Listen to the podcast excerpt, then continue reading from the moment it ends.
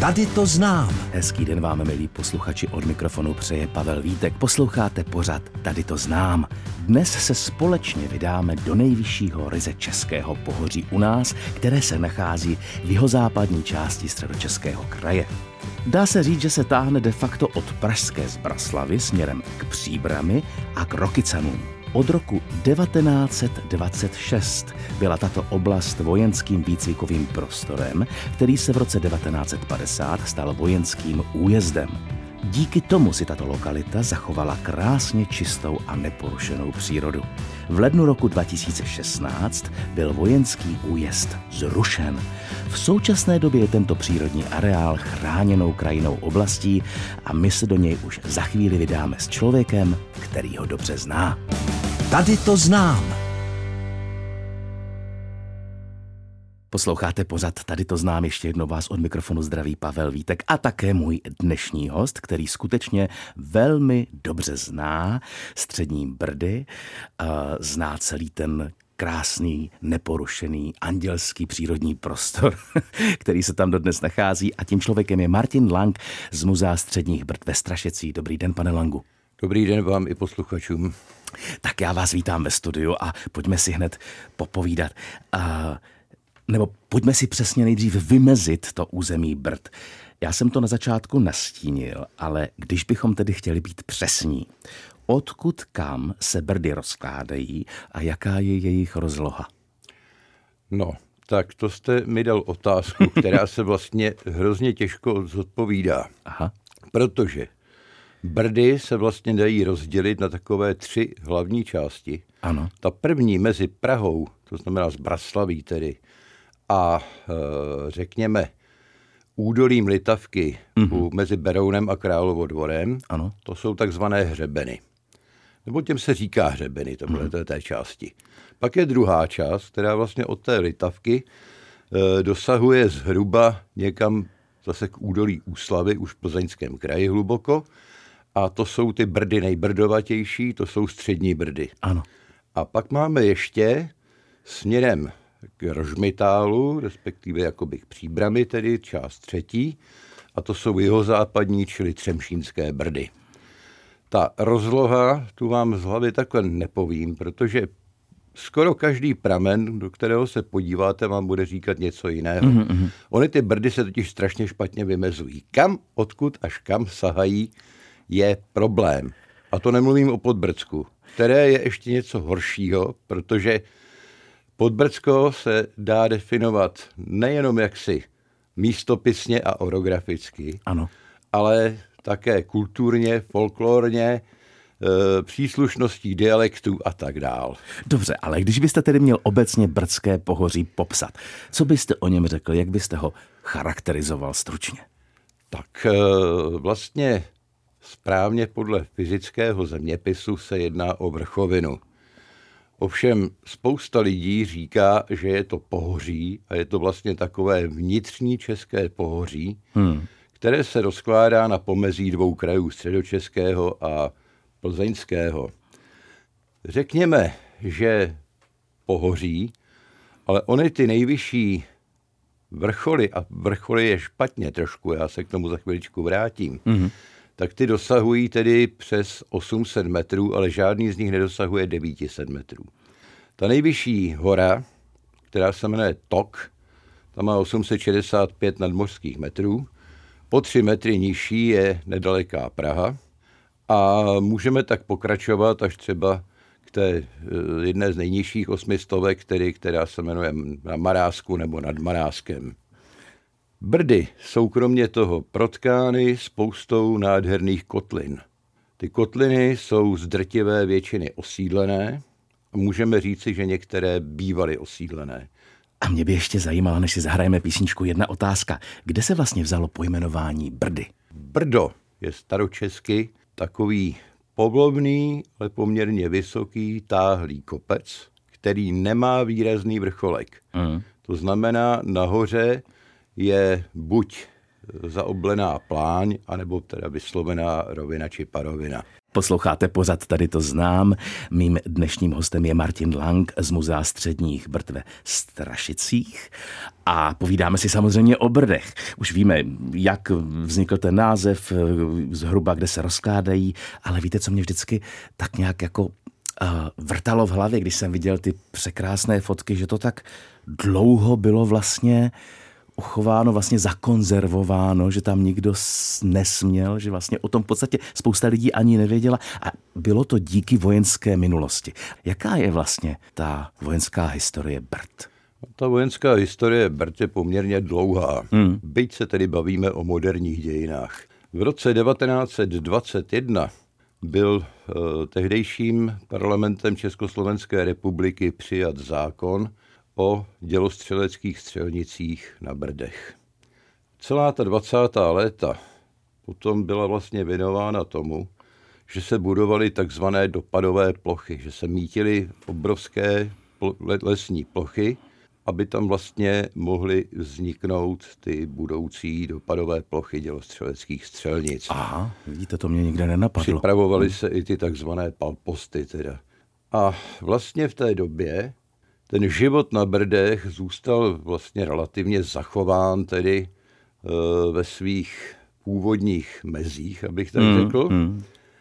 A ty vesnice, které tam byly, fungovaly dál v koexistenci s tou armádou. střelnicí, s tou armádou. E, potom ovšem přišla, e, vojen, přišla německá okupace v roce 1939 ano. a to znamenalo vlastně ukončení veškeré činnosti tedy Československé armády, na jejíž místo přišla Wehrmacht a vzniklo z toho obrovské uzavřené území v centru Čech, které se nazývalo Brdyk-Hamwald.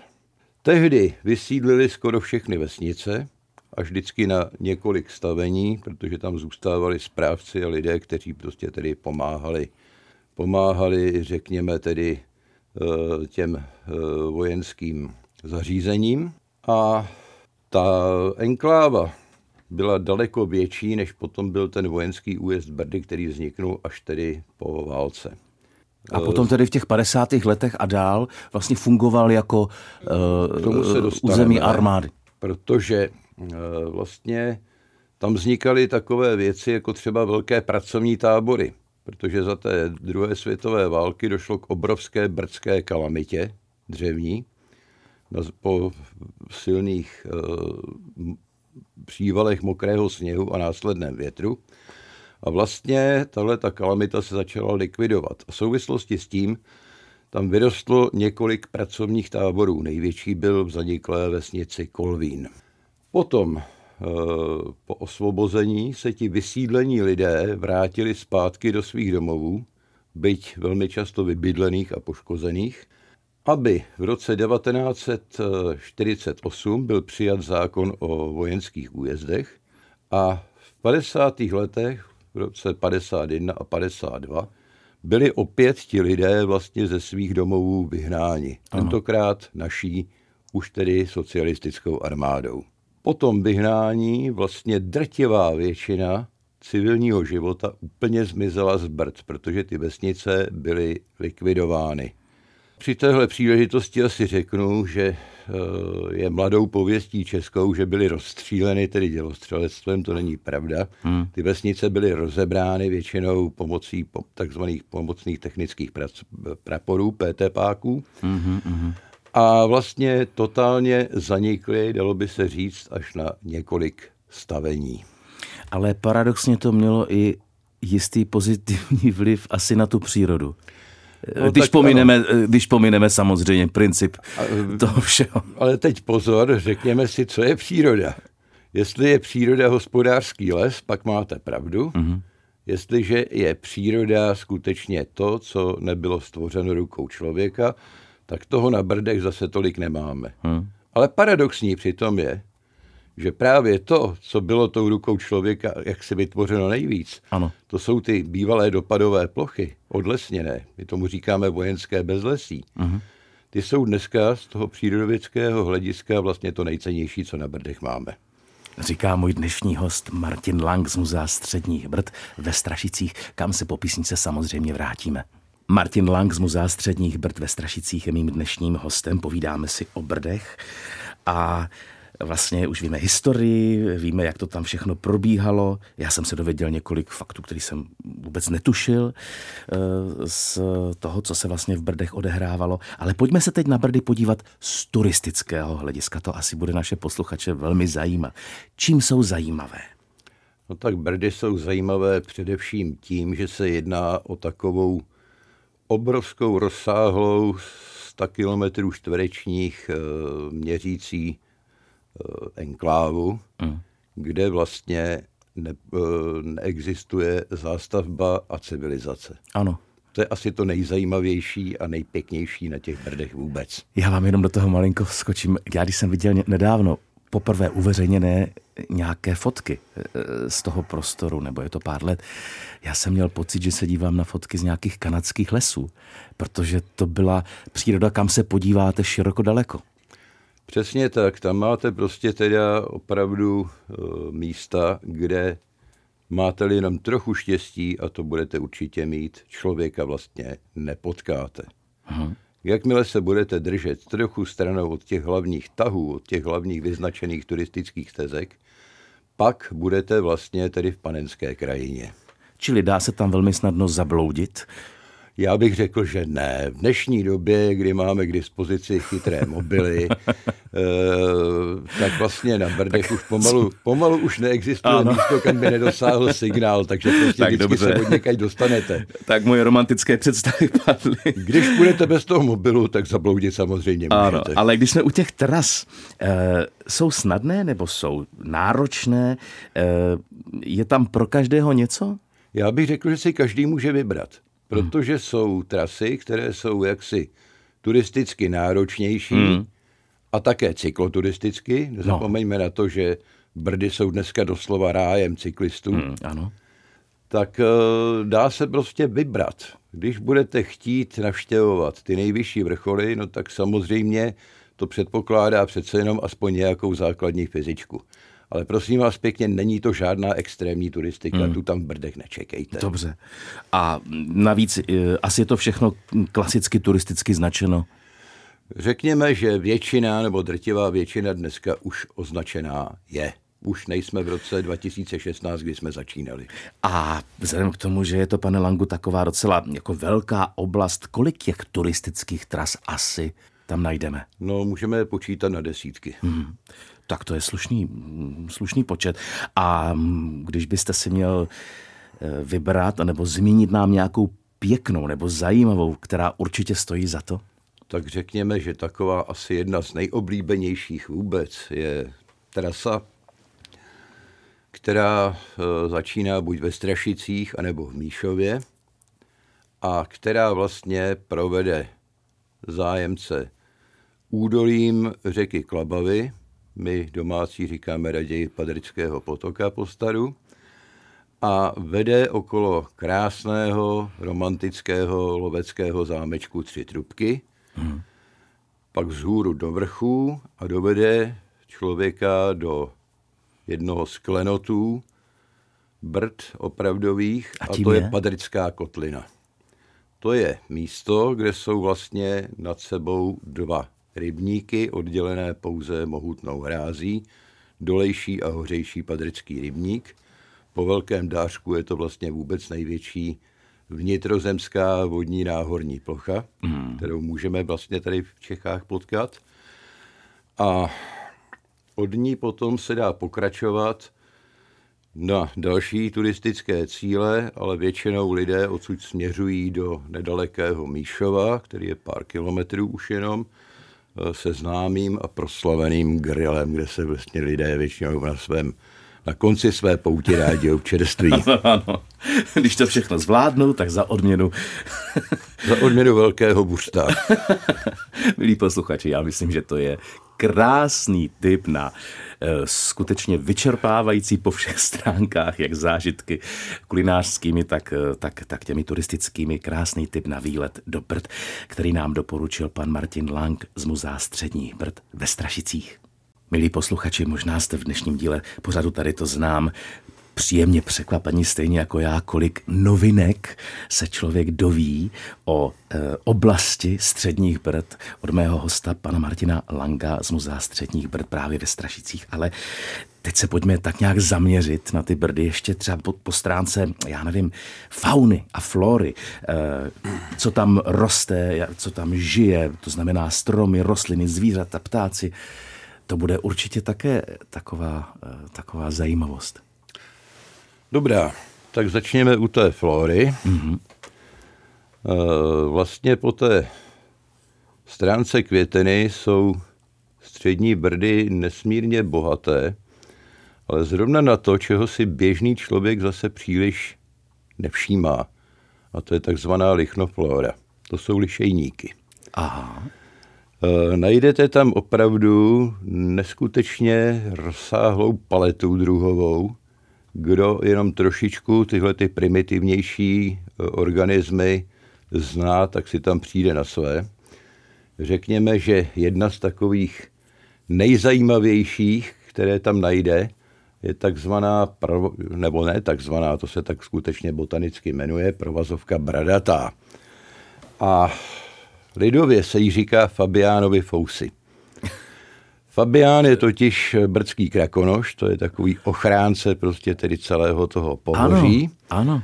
A on se spodobňoval kdysi folklorně eh, tak, že se vlastně vzala pěkná smrková šiška, mm-hmm. dostala z nějakého koření oči a udělali se jí vousy právě z tohoto lišejníku. Ten lišejník se jeden čas myslelo, že dokonce úplně vymizel. Naštěstí to není pravda a dá se říci na základě pozorování eh, botaniků, těch specializovaných lichnologů, tak vlastně je v současné době na vzestupu. Takže to je jedna z věcí, ze které máme skutečně radost.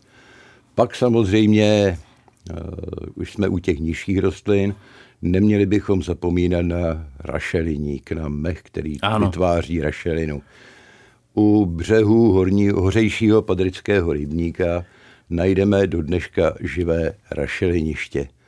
Byl jeden z důvodů, proč vlastně tady už v dobách armády byl vyhlášený takový ten ochranářský komplex, tedy, který patří do toho systému Natura 2000. Hmm. Jeden z nich, ono jich bylo oh. pochopitelně daleko víc. No pak, když si vezmeme takové ty, řekl bych, eh, věci dobře viditelné, a to jsou stromy, tak tam najdeme třeba nádherná stará stromořadí. Třeba alej mezi dolejším padreckým rybníkem a bývalou, dnes už zaniklou vsí záběhlou, patří k jedním z nejkrásnějších a nejstarších, které já na Brdech vůbec znám. Hmm. Uh, nutno říci, že i dnešní management HKO Brdy se stará o to, aby ty ály nezanikly a vysazují se nové, respektive hmm. takové, které jsou vlastně na místě těch starých, které zanikly. Ano. Eh, k zajímavostem patří nejenom takové ty, řekl bych, původní druhy, ale i druhy uměle zavlečené, vysazené. Třeba Douglaska tisolista. Hmm. Vlastně původem tedy americký strom, ano, severoamerický ano. strom. Naposledy vyhlášený památný strom na Brdech, tak je právě Douglaska tisolistá, která je vlastně v zahradě toho zámečku Tři trubky, o kterém jsme už mluvili. Tak a povězme si něco tedy o té fauně. E,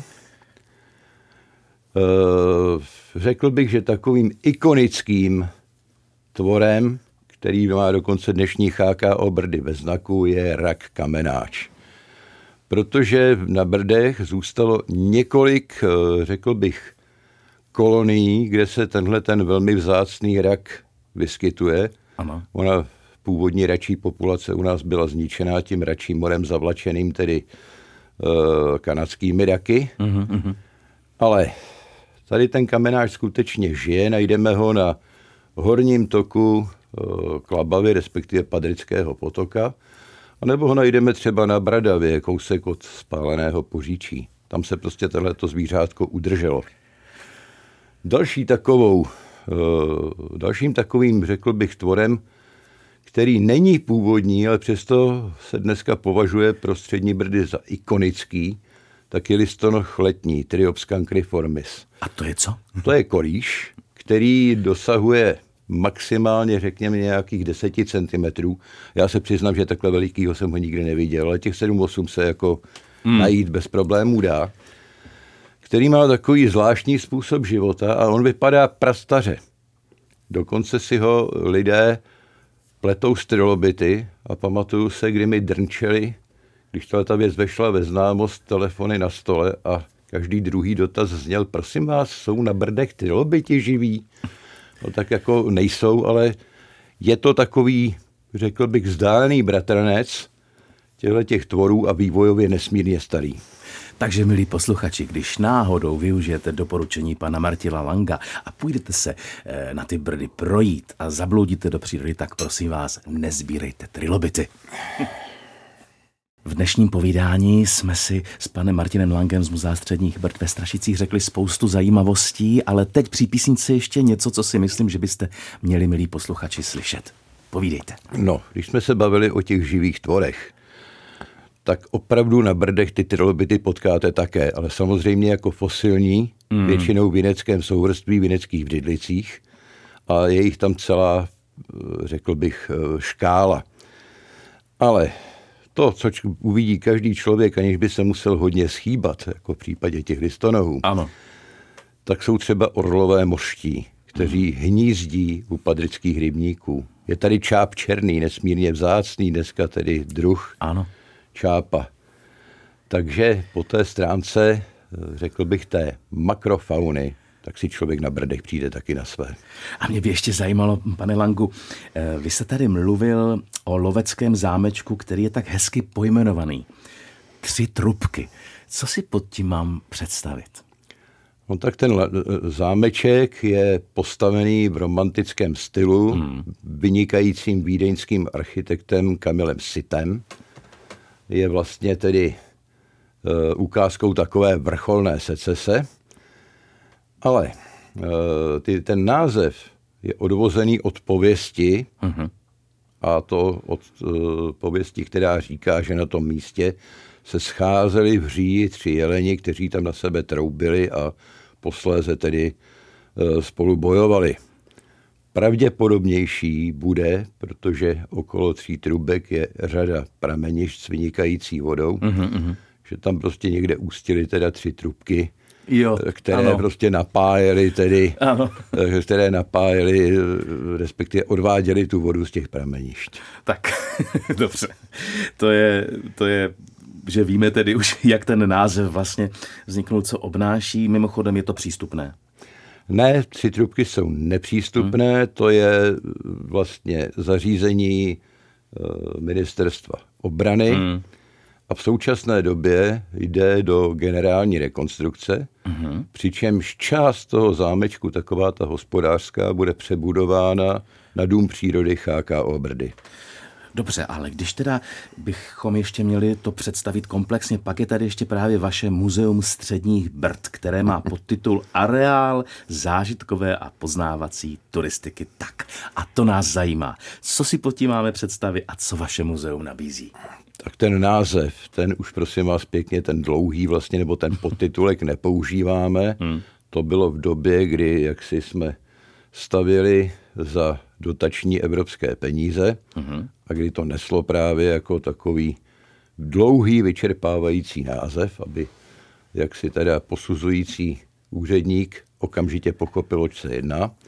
Ale ve skutečnosti se dnes jedná o typické regionální muzeum, čili najdete tam všechno od, od přírody až tedy po historii a místopis. A ve dvou budovách vlastně seznamujeme e, návštěvníky s celou tou problematikou středních brd, tak co pokud jsme tedy schopni obsáhnout, protože samozřejmě ta tématika je hrozně košatá. Ale aspoň ty základy představujeme. Vzhledem k tomu, že se jedná o bývalé kasárenské objekty z první republiky, ano. Tak u nás máme i takovou zajímavou turistickou ubytovnu, kdy jak si nocležníky ubytováváme v bývalých vojenských ubikacích. A tam můžou přespat? Tam můžou přespat, přespí na originálních, tedy vojenských kavalcích. Tak to... Dostanou jako lůžkoviny ano. Eh, ty staré vojenské třídílné spacáky. A jeden z těch zážitků, když jsme u toho zážitku, u té ano. zážitkové turistiky, je, ano. Že si to můžou sami složit. Těch 30 knoflíků je docela zážitek. Jo? Milí posluchači, tak to je krásné rozloučení s dnešním povídáním, které bylo velmi zajímavé, pane Langu. Eh, já i, i naši posluchači jsme rádi, že jsme se o Brdech tolik nového dozvěděli. Vy jste skutečně chodící encyklopedie, já vím, že bychom si mohli povídat dlouho a dlouho, ale možná Tahle ta krátká návštěva tady u nás ve studiu přiměje naše posluchače, aby se skutečně na ten výlet osobně vydali. Já vám moc krát děkuju. Já děkuju vám a posluchačům, kteří se k nám vypraví, přeji ty nejkrásnější zážitky. Bylo mi ctí a národním svátkem. Tak a to už je pro dnešek všechno. Pavel Vítek se s vámi loučí a bude se těšit opět za týden v pořadu. Tady to znám.